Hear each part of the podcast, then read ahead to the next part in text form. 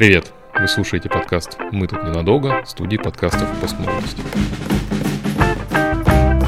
Можно шпалы еще лизать, они очень похожи на ирландские виски. С медицинского на русский переводить сходу не получается. Вообще враг жопы у тебя.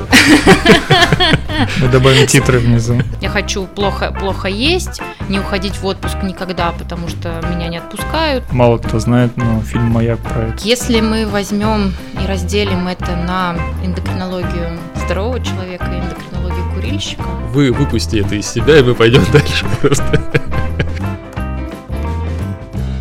Привет, меня зовут Инга, и я психолог. В этом году я делаю взрослый психологический лагерь в августе в Ярославле. Если хочешь с нами, поехали. Вся информация есть у нас в канале в Телеграме, канал Постмолодости. Будем ждать тебя. Этот выпуск получился слишком длинным, поэтому нам пришлось разбить его на две части. И сейчас вы услышите первую часть. Нам тут в выпуске приходится говорить о наркотиках. Наркотики — это говно. Не надо их употреблять, вы все умрете. Качество жизни, качество жизни, качество жизни. Не, на самом деле мы поговорим про то, что когда тебе больше 30, ты внезапно узнаешь, что твое здоровье, оно не, не железное, не бесконечное. Вот. И вообще ты не сверхчеловек. Вот. А И про это и поговорим. Про то, что влияет на нашу жизнь. Вот. Эндокринология как влияет на нашу жизнь. Меня зовут Ксения Соловьева. Я по первой специальности врач-терапевт, по второй специальности врач-эндокринолог. И, собственно, основная моя э, сфера деятельности сейчас это конкретно эндокринология. И последний год я более глубоко начинаю заниматься вопросами пищевого поведения, расстройств пищевого поведения. Ну и сейчас нахожусь э, в состоянии получения еще дополнительного психологического образования. Вот, потому что как-то меня эта тема захватила. И вот как раз та тема, э, о которой мы сегодня говорим, это вот, в общем, то, чем я занимаюсь каждый день на работе. То есть основной контингент тех пациентов, которые ко мне приходят, это как раз люди 30 плюс в основном, которые вдруг понимают, что они занимались большую часть жизни карьерой, образованием, семьей, а вот про здоровье как-то не думалось, и вдруг появляется ресурс, когда можно подумать, и вот они приходят часто с запросом, а давайте порешаем, вне зависимости от того, есть жалобы какие-то или нет. То есть вот примерно этим я занимаюсь. А с чем больше всего приходит? Ну, к врачу-эндокринологу с чем больше всего обращаются? Если мы возьмем и разделим это на эндокринологию здорового человека и эндокринологию курильщика, то к эндокринологии курильщика мы можем отнести примерно все, потому что у врачей смежных специальностей, которые не очень погружены в тему, а, у них есть мнение, что все беды от гормонов. И как только появляется какое-нибудь малейшее подозрение на то, что это может быть связано с эндокринной патологией, а, в общем, в любой непонятной ситуации отправляй к эндокринологу. И если мы говорим о эндокринологии здорового человека, то, в общем-то, те заболевания, с которыми мы работаем, это можно несколько групп выделить. Это сахарный диабет разных типов, потому что это на самом деле группа болезней, а не одна какая-то. Это проблемы с щитовидной железой, ее гиперфункция, э, то есть избыток гормонов щитовидной железы или гипофункция, то есть недостаток. Это какие-то проблемы репро- репродуктивного характера, то есть это либо нарушение цикла или бесплодие у женщин, либо там какие-то проблемы с эрекцией или бесплодие у мужчин. Вот. э, Но чаще всего к нам приходят люди с запросом на уменьшение слабости, улучшение качества сна, ну и какие-то эстетические вопросы, типа там выпадение волос, изменение качества кожи, ну вот что-то такое. Мгм. То есть это вот если всех вообще пациентов взять, вот. Ну и да, и в любой непонятной ситуации. Эндокринолог – это тот человек, который обязательно в списке рекомендаций будет. Про усталость. Ну, что влияет на усталость, если... Ну, я так понимаю, думаю, я так думаю, что после 30 усталость – это то, что сопровождает каждого. Вот, и в каком случае это просто усталость, а в каком случае стоит обратить внимание на что-то еще? Э, Где, га- где та грань, когда это нормальная усталость, а дальше уже ненормальная? Хочется сказать, что усталость любая это ненормально, но как мы пару минут назад прекрасно э, заметили, что усталость вызывает жизнь. Это нормально. Мгм. Да? В общем, э, наши ресурсы не безграничны, и мы не можем э, работать 24 на 7, плюс включать э, в это, в этот прекрасный процесс еще какие-нибудь хобби, семейную жизнь, маленьких детей, э, которых нужно там несколько раз за ночь покормить, что-нибудь в этом роде. Вот. эм, То есть, конечно, причин, если говорить по существу, очень много, Мгм. и они могут быть связаны с здоровьем соматическим, то есть связанным с какой-то функцией внутренних органов, могут быть связаны с проблемами ментального характера, и это то, что в нашей стране очень часто забывается. Если мы попробуем примерно прикинуть тот спектр болезней, которые реально могут э, в качестве симптома содержать усталость, то топ-3 это анемия, то есть низкий гемоглобин, по той или иной причине, это отдельная уже Мгм. тема для разговора. Второе – это значимое нарушение функции щитовидной железы. И третье – это депрессия. То есть это вот три кита, которые мы у любого человека, который обращается с усталостью, особенно если она как-то в динамике меняется, например, там человек заметил, что за последний месяц стало хуже, А, И несмотря на то, что много-много часов я сплю, 8, 12, 100, 500, дети все уехали к бабушке, а я все равно просыпаюсь после 12 часов сна и как будто не спал. Вот. э, В такой ситуации мы должны исключить анемию, гипотереоз, недостаток гормонов щитовидной железы и депрессию. Э, Если примерно раскидать м, как-то статистически, наверное, проблемы с щитовидной железой реже всего Мгм. значимо вызывают э, А. усталость. То есть все-таки, если мы говорим о медицине, о медицинской составляющей проблем, чаще всего это анемия и депрессия. Ну, второй вариант мне знаком.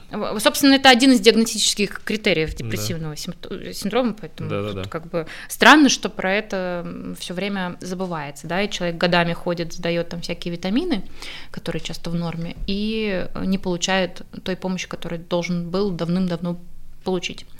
И еще одна такая категория, мне кажется, это очень свойственно как раз для людей м, 30 плюс, такой диапазон 30-40 лет. А, Это люди, которые воспитывались такими советской закалки родителями, часто в неполных семьях. А, Критерием качества воспитания ребенка часто считалось хорошее образование, хорошая работа. Это, в общем, ставилось во главу угла. И это такое поколение достигаторов, поколение перфекционистов, поколение э, таких пахарей, когда вот умри, но сделай работу, заработай денег. Я могу еще добавить, что еще другое есть грань, когда просто есть э, воспитательная вещь, когда ты не обращаешь внимания на свое здоровье. Ну, Ну, это то есть, тоже. да, типа, ну, что-то болит, ну и ладно, как бы. Ну, Ну, согласись, у вот- всех болит там. Э, Да, и согласись, ну когда в твоем детстве или в юности вообще какой-то акцент на здоровье делался? Да, да, да. То есть скорее мы здесь встретим какую-нибудь очень деятельную бабушку или маму, чаще это в неполных семьях, когда наоборот, там ипохондрические какие-нибудь Да, тенденции да, да. появляются, когда ой, у человека там соя высокая, ой, там он плохо спит, он что-то плохо кушает или слишком много кушает, наверное, что-то не так. То есть это как бы другая крайность, Да. и этого тоже достаточно, это очень сильно портит э, жизнь людям впоследствии, но тем не менее. То есть у нас не было культуры вообще, в принципе, наблюдения какого-то за здоровьем, Да. культуры диспансеризации, культуры обращения внимания на какие-то симптомы, э, культуры того, что жаловаться вообще-то нормально, Мгм. и просить о помощи нормально. Вот, да, да. Ну, типа, сказать, что у тебя что-то болит, да, что-то плохо да, там. да, да, да, Ты да. больше будешь перетерпеть, ну там, если это не определенно, ну, не доставляет какой-то сильный дискомфорт или это прям что-то длительное, ну, Ну, если не умер, Да, короче. да, да, да. Вот если там не лег и не можешь встать. Да, да, да, да. Э, И мне кажется, э, вот за что можно сказать относительное спасибо пандемии, за то, что люди в силу того, что их соплями не пускают на работу, они стали оставаться на больничном. Это, кстати, да, большой плюс. Просто раньше грипп там гуляет, у нас там постоянная эпидемия гриппа, и люди все время на работе. Приходит Да. один человек с гриппом, потом весь отдел лежит с гриппом. Ну, Да. кто там с ним контактирует? Сов- Совершенно Типичная вещь Мгм. абсолютно была, а как только ковид появился, это перестало быть, потому что... это- перестало быть нормальным. Да, да, да. А должно было быть так всегда. Ну, какой-то, да, появился какой-то этикет здоровья, назовем это Ну, так. да. Ну, в Хотя какой-то бы- мере появился, но стал сильнее, скажем так. Хотя бы в зачаточном виде Да, в каком-то более да. Это, да, есть плюсы пандемии. Ну, Поэтому очень логично, что именно сейчас эти люди, которые достигли определенной финансовой независимости, а, которые стали хотя бы первым поколением, которое обращается к специалистам а, по ментальному здоровью, к психологам, Мгм. психотерапевтам, психиатрам даже. А, И у этих людей появился ресурс э, задуматься, обследоваться, Мгм. и они часто даже и без каких-то особых жалоб приходят с запросом, а давайте зачекаем, что там происходит, все ли нормально работает. Вот. А, Но когда вот э, перфекционист-достигатор, э, часто этот запрос выглядит так. Я хочу э, работать еще больше, М. чем 24 на 7, но при Уставать этом не меньше. уставать. Да. Я хочу Круто. плохо, плохо есть, не уходить в отпуск никогда, потому что меня не отпускают, Мгм. э, ну и еще что-нибудь такое. Там куча всегда очень важных э, причин, почему этого нужно не делать.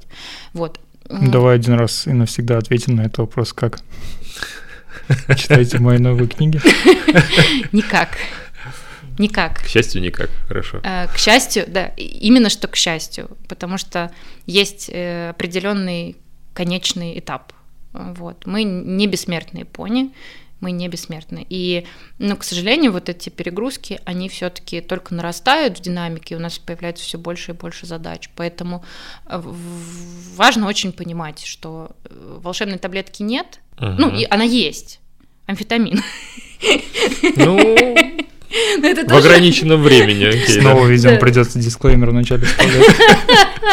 Не выпуск без амфетамина, да?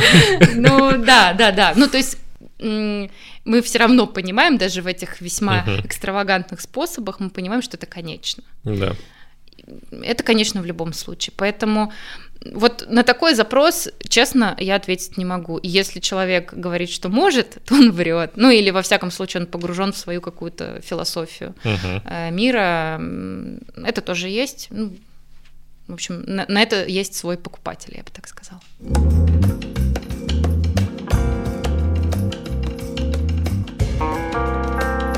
Ну, в продолжении предыдущего разговора я послужу таким примером.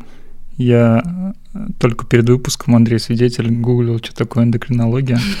Если про остальные э, врачебные профессии мне более-менее что-то понятно, про это я узнал только сегодня. А, из того, что я прочитал, там было про гормоны в том числе. И я так понимаю, эндокринология занимается в том числе гормонами типа эндорфина, дофамина. Смотри, эндокринология, в принципе, только гормонами и занимается. Мгм. То, что сейчас в 21 веке э, эндокринологи лечат примерно все, и я тоже, ну, просто в силу того, что у меня э, много разноплановых больных, и у меня есть вторая, более широкая специальность. Ну, то есть просто ко мне люди разные приходят. Но вообще, в принципе, задача эндокринологии это как раз лечить те заболевания, которые связаны с каким-то нарушением либо секреции, либо работы непосредственно гормонов. Гормон это, по сути дела, любое вещество, которое будет выделяться в кровь и каким-то образом действовать на орган мишень отдаленно. Вот. Они очень разные, они выполняют очень разные функции, и это очень сложная сеть очень тонко завязанных друг на друга механизмов. Э, Чем гормоны отличаются от многих других веществ, что они могут реализовать свой эффект в очень-очень малой дозе. То есть там совсем карапулечки э, гомеопатической достаточно для того, чтобы полностью изменить реакцию организма на какое-то влияние внешней среды. Э, И если мы говорим о тех веществах, которые всегда интересны врачам, которые далеки от медицины, это вот про эндорфины, серотонин, mm-hmm. про, про все вот это вот, про то, что э, мы более точно называем нейромедиаторами, да, конечно, мы можем их относить к гормонам, потому что, по сути дела, часть из них будет вырабатываться в тех структурах, которые относятся к эндокринной uh-huh. системе, там, гипоталамус, например. Да, конечно, они могут э, влиять на функцию тех или иных эндокринных органов, прямо, опосредованно, но э, есть те гормоны, которые мы можем хорошо в крови, например, измерить, а есть те гормоны, которые в крови меняются очень быстро. Например, там в течение пяти минут это совершенно другая концентрация. Есть те гормоны, э, которые, например, в крови одно, а на уровне органомешения действие совершенно другое. Это очень хорошо, кстати, на мужских половых гормонов видно. Например, э, когда женщина обследует в отношении э, избытка мужских половых гормонов, когда у них акне или э, растут волосы, где не надо. Акне это что? А. Есть целая, целая группа заболеваний у женщин, связанных ага. с избытком мужских половых гормонов. Вообще-то у женщин в норме они есть. Ну, понятно. Да. Вот. Это, кстати, не всем понятно, поэтому да? Да, Ладно, я, бы так, я... я бы так да, уверенно да. не говорил. Ну, в общем, они в норме есть, но иногда их становится много. Угу. Так вот, их может быть в крови по анализу крови нормальное количество, а у женщины все равно борода. Потому что на уровне сальной железы есть рецептор, у которого сродство к этому веществу, там, к общему тестостерону, например, к мужским половым гормонам, больше. Или один андроген, мужской половой гормон, в другой превращается с какой-то нереальной скоростью. И это изменяет вот эту активность рецептора. И мы это никак померить не можем. И то же самое происходит с нейромедиаторами. Мы не можем залезть человеку в мозг, угу увеличить наш фокус внимания до синапса, да, до стыка между нервными клетками, и каким-то образом посчитать, что там с серотонином происходит, мы можем только по большому счету оценивать это клинически. Например, когда мы человека отправили к психотерапевту, ему назначили антидепрессанты, и мы можем по э, реакции на препарат в течение определенного времени оценить эффект. А, так тоже можно. Ну, то есть для этого не нужно сдавать какой-то специальный анализ. Хотя и такое я тоже встречала, когда человеку антидепрессанты подбирали и тестировали на основании гормонов. Ну, то есть это прям кринж 80 уровня. Это, то есть так не практикуют? Э, ну, так не надо делать. Ага. Опять же, потому что серотонин в крови может жить очень короткое время. Ага. То есть ты сдашь сейчас, через 5 минут вечером, и это будет совершенно другая концентрация. По той же причине, например, а, когда мужчина сдает э, анализ на тестостерон, он должен его сдавать в четко определенное раннее утреннее время. Идеальный интервал до где-то 10-11 утра. Потому Хорошо. что если он его сдаст вечером, он будет низкий. А, он накапливается. У, у секреции тестостерона uh-huh. есть определенная суточная зависимость. Uh-huh. И так для очень многих гормонов. Uh-huh. Вот. То есть мы вечером меньше мужчины, чем с утра? Э, ну, можно и так сказать.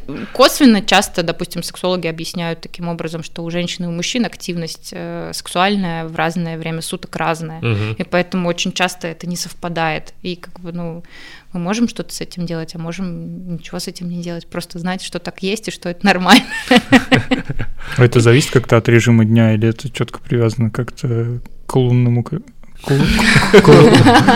Господи, как его, к солнечному, в общем, дню. Э, это сложный, кстати, вопрос. Я думаю, что в большей степени это привязано к режиму сна-бодрствования, потому что если, допустим, человек путешествует через часовые пояса, вот это может нарушаться но это восстанавливаемо. То есть организм человека вообще достаточно сложно убить. Uh-huh. Он очень быстро и очень сложно адаптируется ко всему, что нас окружает. Вообще то, что мы живы, мы люди без шерсти, а, без э, там, развитой мускулатуры, физически малоактивные, с огромным количеством всякой рефлексии, сложной э, работы нервной системы, которая ну, мешает жить, в общем-то. Не упрощает точно, да. То, что, то, что мы живы. Наличие депрессии доказывает, что это не очень помогает. Э, да, в эволюционном отношении вообще не понимаю, как человечество способно как вид выживать. Но тем не менее, это говорит о том, что огромное количество систем, в том числе и эндокринная, они направлены на вот это обеспечение uh-huh. жизни человека в новых условиях. Вот. Просто мы не всегда это можем измерить.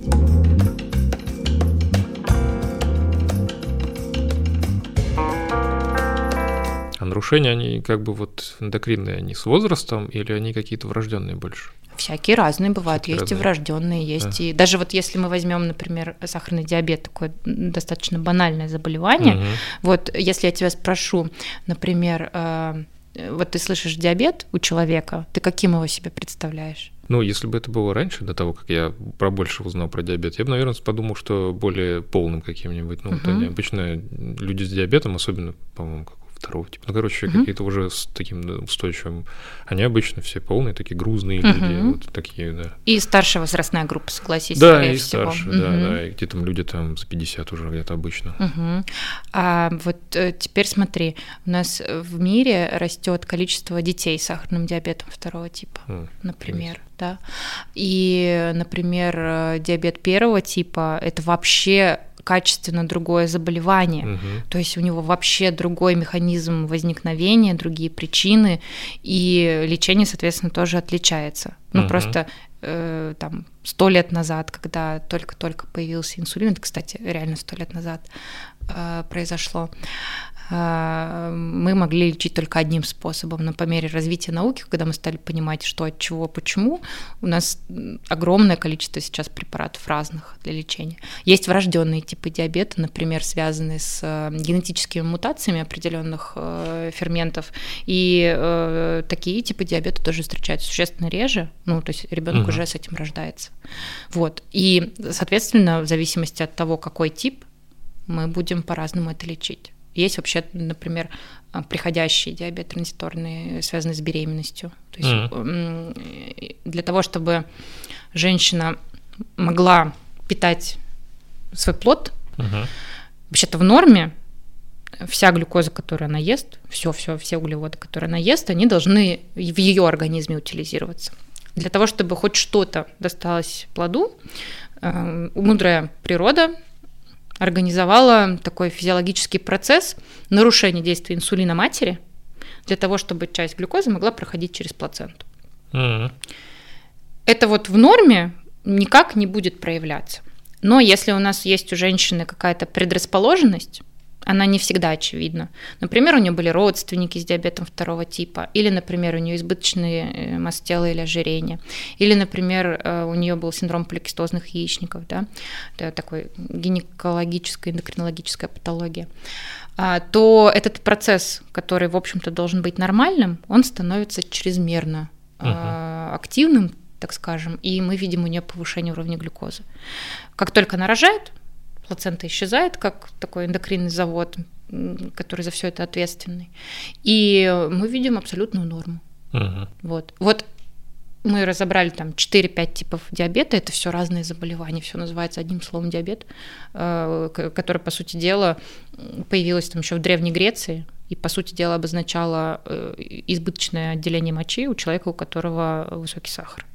Ну, просто древние греки могли только на вкус попробовать. Ну да, с тестами химическими было посложнее, я думаю. Теперь рубрика «Посмотрите, у меня тут болячка вылезла». А, в общем, а с последних нескольких лет у меня, я наблюдаю за собой, что у меня есть какая-то нездоровая ситуация с сахаром. Если у меня сахар начинает падать в крови, я прям это чувствую, у меня начинает слабеть, и мне mm. достаточно чего-нибудь типа конфетки съесть, ну и все приходит в норму. Такое же примерно в том же возрасте у моего брата началось.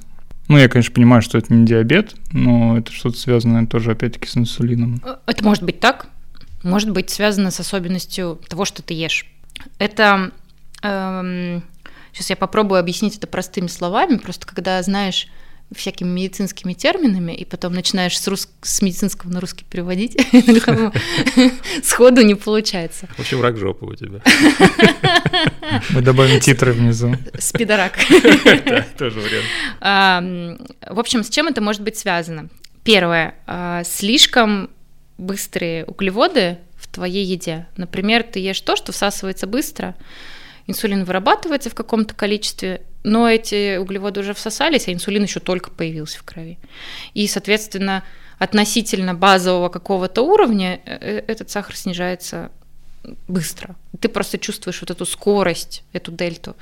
Это может быть с этим связано.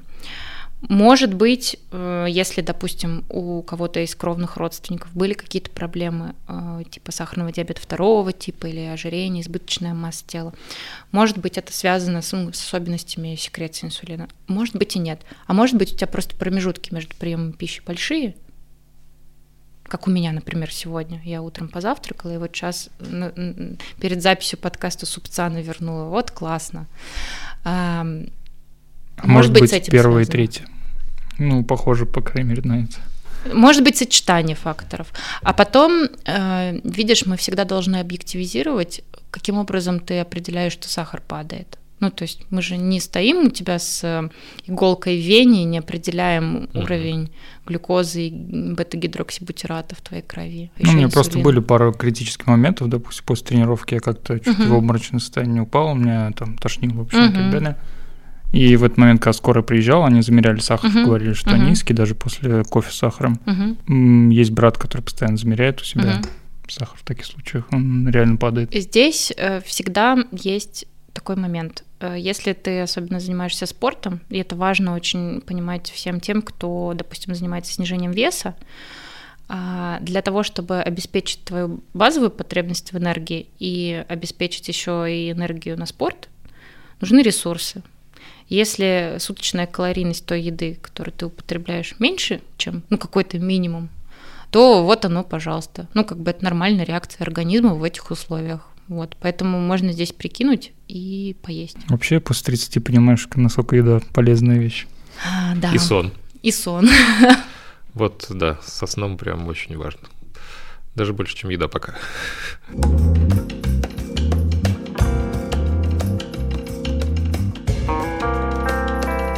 Что влияет на сон?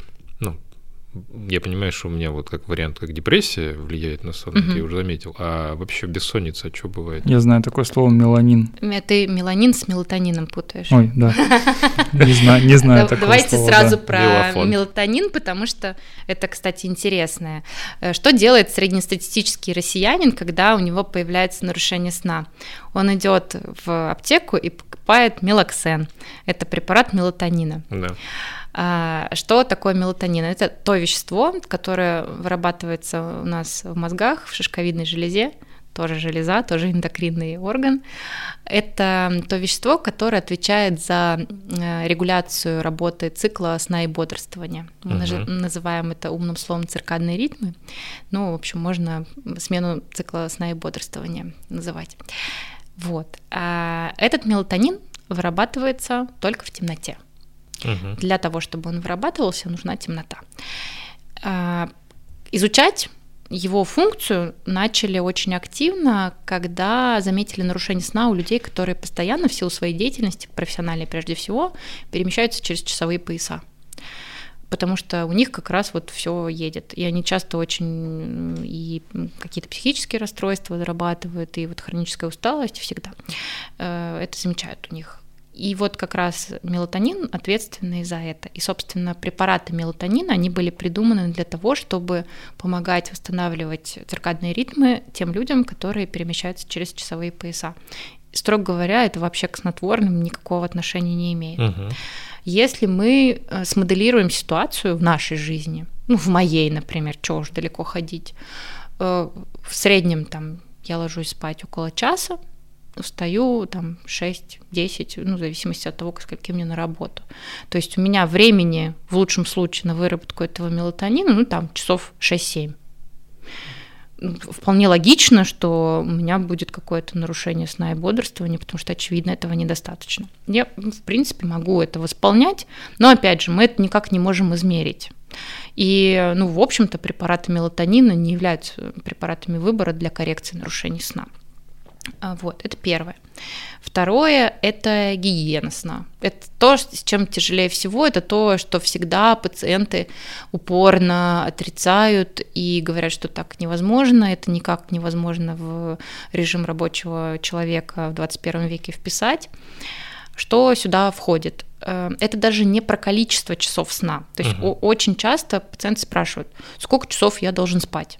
Да, ну, очень по-разному у всех. Мы все по-разному устроены, мы там все жаворонки, совы, и у нас разная жизнь была до этого текущего момента, да, наше воспитание, наш режим в детстве, там, в школьное время. Это очень сильно от режима работы зависит.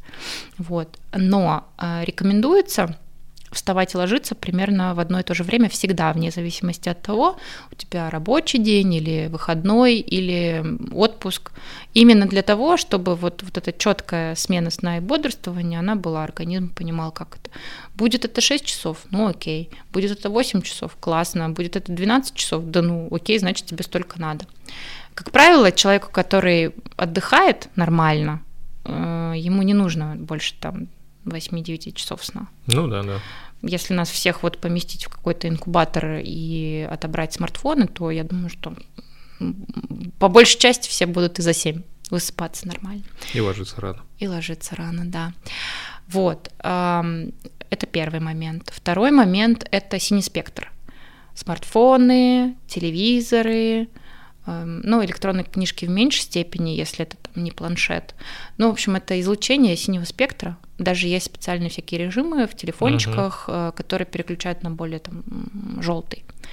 А, это часто очень еще осветительные приборы какие-то в наших комнатах, ну вообще, в принципе, искусственное освещение. Это то, что может реально ухудшать сон. Uh-huh. Вот. А, если мы говорим о каких-то проблемах с засыпанием, то какая тактика будет выбрана человеком с большей вероятностью? Он пойдет к врачу и попросит таблеточку для сна. Но по-хорошему начинать нужно с не медикаментозного и, как правило, с релаксационных методик каких-то. То есть можно вводить какие-то ритуалы перед сном одинаковые. То есть для того, чтобы мы могли здесь дать сигнал заранее, еще до того, как мы ложимся, что чувак, мозг, в смысле, чувак, пора. Кто-то там, не знаю, пьет чаек, кто-то слушает музыку, кто-то там читает книжечку, кто-то смотрит картинки. И, кстати, была много очень лет назад э, у одного австрийского психиатра на э, семинаре, и у него была специальная книжка разработан с картинками всякими дикими, психоделическими, похожими, знаете, как вот э, Windows Media Player, у него там стандартные такие всякие заставки. Uh-huh. Вот там примерно такого рода картинки были. Это для тех людей, которые не могут себе придумать какой-то ритуал отхода ко сну. Вот. А как они работали? Ты просто смотришь их перед сном, ну обязательно. То есть ты вот угу. занудно просто смотришь эту книжку перед сном. Да. То, что я рекомендую своим пациентам, это бодискан. То есть если кто-то знаком с э, практикой йоги, то как раз вот когда мы лежим в шавасане, мы примерно бодисканы делаем. То угу. есть мысленно, кто дыхание направляет во все участки тела, кто мысленно сканирует, кому как нравится. Я очень далека от эзотерики, но в свое время это то, что мне лично очень помогло. То есть я в втыкаю наушники, включаю какой-нибудь там шум моря, слушаю эту управляемую медитацию, и мне кайфово. В принципе, техника пришла к нам из э, направления mindfulness, э, терапия осознанности, которая очень хорошую вспомогательную функцию занимает в психотерапии любого направления. Вот. А считается, что в кровати мы только спим и занимаемся сексом, не работаем, не точим печеньки, не смотрим кино, не читаем книжки. То есть как бы кровать это место для отдыха, для сна. Это тоже к общей гигиене сна относится. Ну и там стандартное такое, стараться не есть прям перед сном. Идеальный промежуток э, времени это около двух часов. Э, ну, всякие психостимуляторы тоже лучше на первую половину дня отложить, типа там кофе или чего-то. Ну, опять же, я к этому так отношусь, что мы все очень разные. Я, например, кофейку дерну перед сном, мне будет вообще кайфово, я прекрасно засну. Поэтому, ну, здесь с оговоркой. Но это прям основа основ, и пока мы себе не создаем те условия для сна, которые нам нужны, даже если мы будем использовать какую-нибудь там классную форму, все равно в долгосрочной перспективе нужна вот эта занудень. Поэтому uh-huh. вот желтый спектр, книжечка с картинками. Мало кто знает, но фильм «Маяк» про это, про то, как главный герой сошел с ума из-за Депривации сна. Да. Он Очень же, классный, Если вы помните, там он э, каждую ночь ходил к этой лампе в маяке.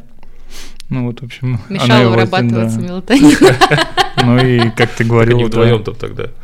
Долгое нарушение сна привело к тому, что герой Уильяма Дефо с ума сошел. Вот-вот. Кстати, очень хорошая, мне кажется, метафора. Я думаю, что спасибо тебе большое, буду использовать пациентам рассказывать.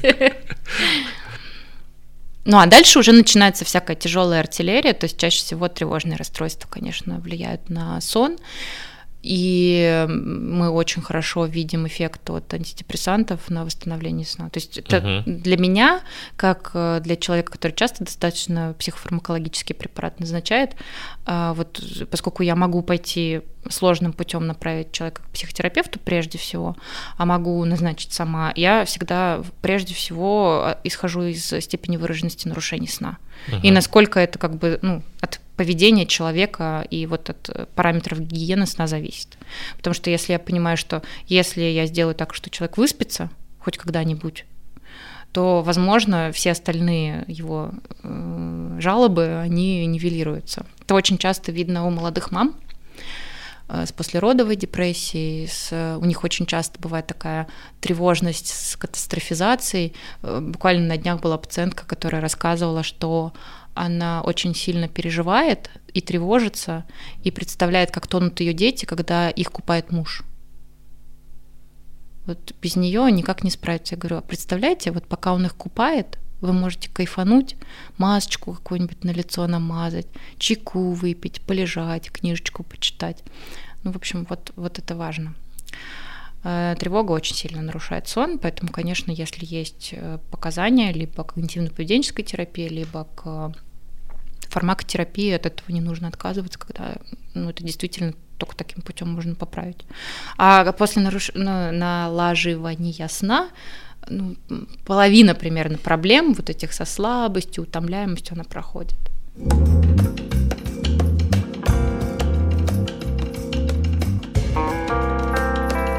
Насколько часто вообще сейчас эндокринологи работают так, в тандеме с психотерапевтами? Насколько я понимаю, просто мне кажется такая. Я подумал, что да, распространенная вот, практика. Типа, антидепрессанты это не, не отнести к э, эндокринологии.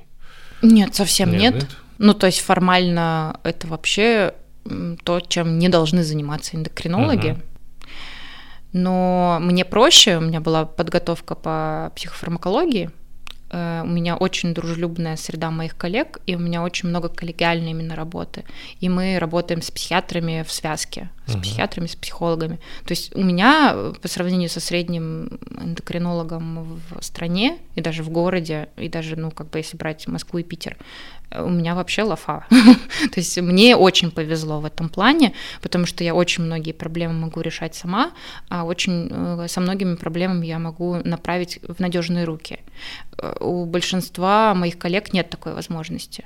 Это не к тому, что там я классная. Я бы была очень рада, чтобы у меня на каждого пациента был свободный классный психиатр, к которому можно попасть не через год, а завтра, э, который ему решит все его проблемы без моего участия. Но, к сожалению, так не получается. И ну, мне пришлось много чего освоить для того, чтобы, ну, в общем-то, этим заниматься.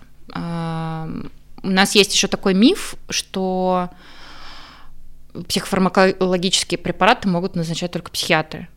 Это не так. Ну, то есть у нас нет в законе о здоровье граждан прописанного угу. пункта, что ай-яй-яй, 107 рецепт – это только психиатры. Нет. Более того, огромное количество соматических проблем лечится антидепрессантами. Я на вскидку даже, я просто вот э, тут на днях это делала, вот просто на вскидку список. Хроническая головная боль, мигрени, синдром раздраженного кишечника, функциональные нарушения э, желудочно-кишечного тракта, там всякие э, запоры, метеоризмы, диареи, ну, то есть хронический процесс, который не связан с какими-то проблемами э, непосредственно с органами желудочно-кишечного тракта. Это, это хроническая тазовая боль у женщин, это э, ну, то, что у нас называется ПМС, э, то есть какие-то ассоциированные с менструациями нарушения, это диабетическая нейропатия, болевая, э, осложнение диабета, связанное с поражением нервов. А, собственно, ну вот это как минимум 5, то, что вот я сходу могу сказать. И совершенно официально в лечении всех этих состояний в клинических рекомендациях, стандартах прописаны антидепрессанты. Возникает вопрос, почему для лечения гинекологического заболевания человек должен идти к психиатру? В стране, где психиатрия всегда была стигматизирована, Мгм. всегда э, какому-то астракизму подвергалась э, и вызывает огромное количество страхов и сомнений. Это первое. Второе, где его взять? Вот где его взять того психотерапевта или психиатра, которому можно доверять, который отнесется серьезно к той проблеме, с которой человек столкнулся, потому что часто мы встречаем такое мнение, ну вот типа такой кондовый классный психиатр должен шизофрению лечить, там, биполярку в должен целом, да, лечить. такие. А вот эти ваши сопли, слюни, ваша эта усталость и то, что ты там родила недавно, да ну, господи, у нас тут серьезно, вообще-то тут бред, и, и, и человек в окно выходит. Вот э, это же тоже такая другая крайность уже со стороны очень многих моих коллег. Ну, так вот, допустим, люди, которые э, в скорой помощи работают или анестезиологи, они вообще считают, что вот все то, то, чем мы занимаемся с пациентами, это, ну, как бы с жиру бесится.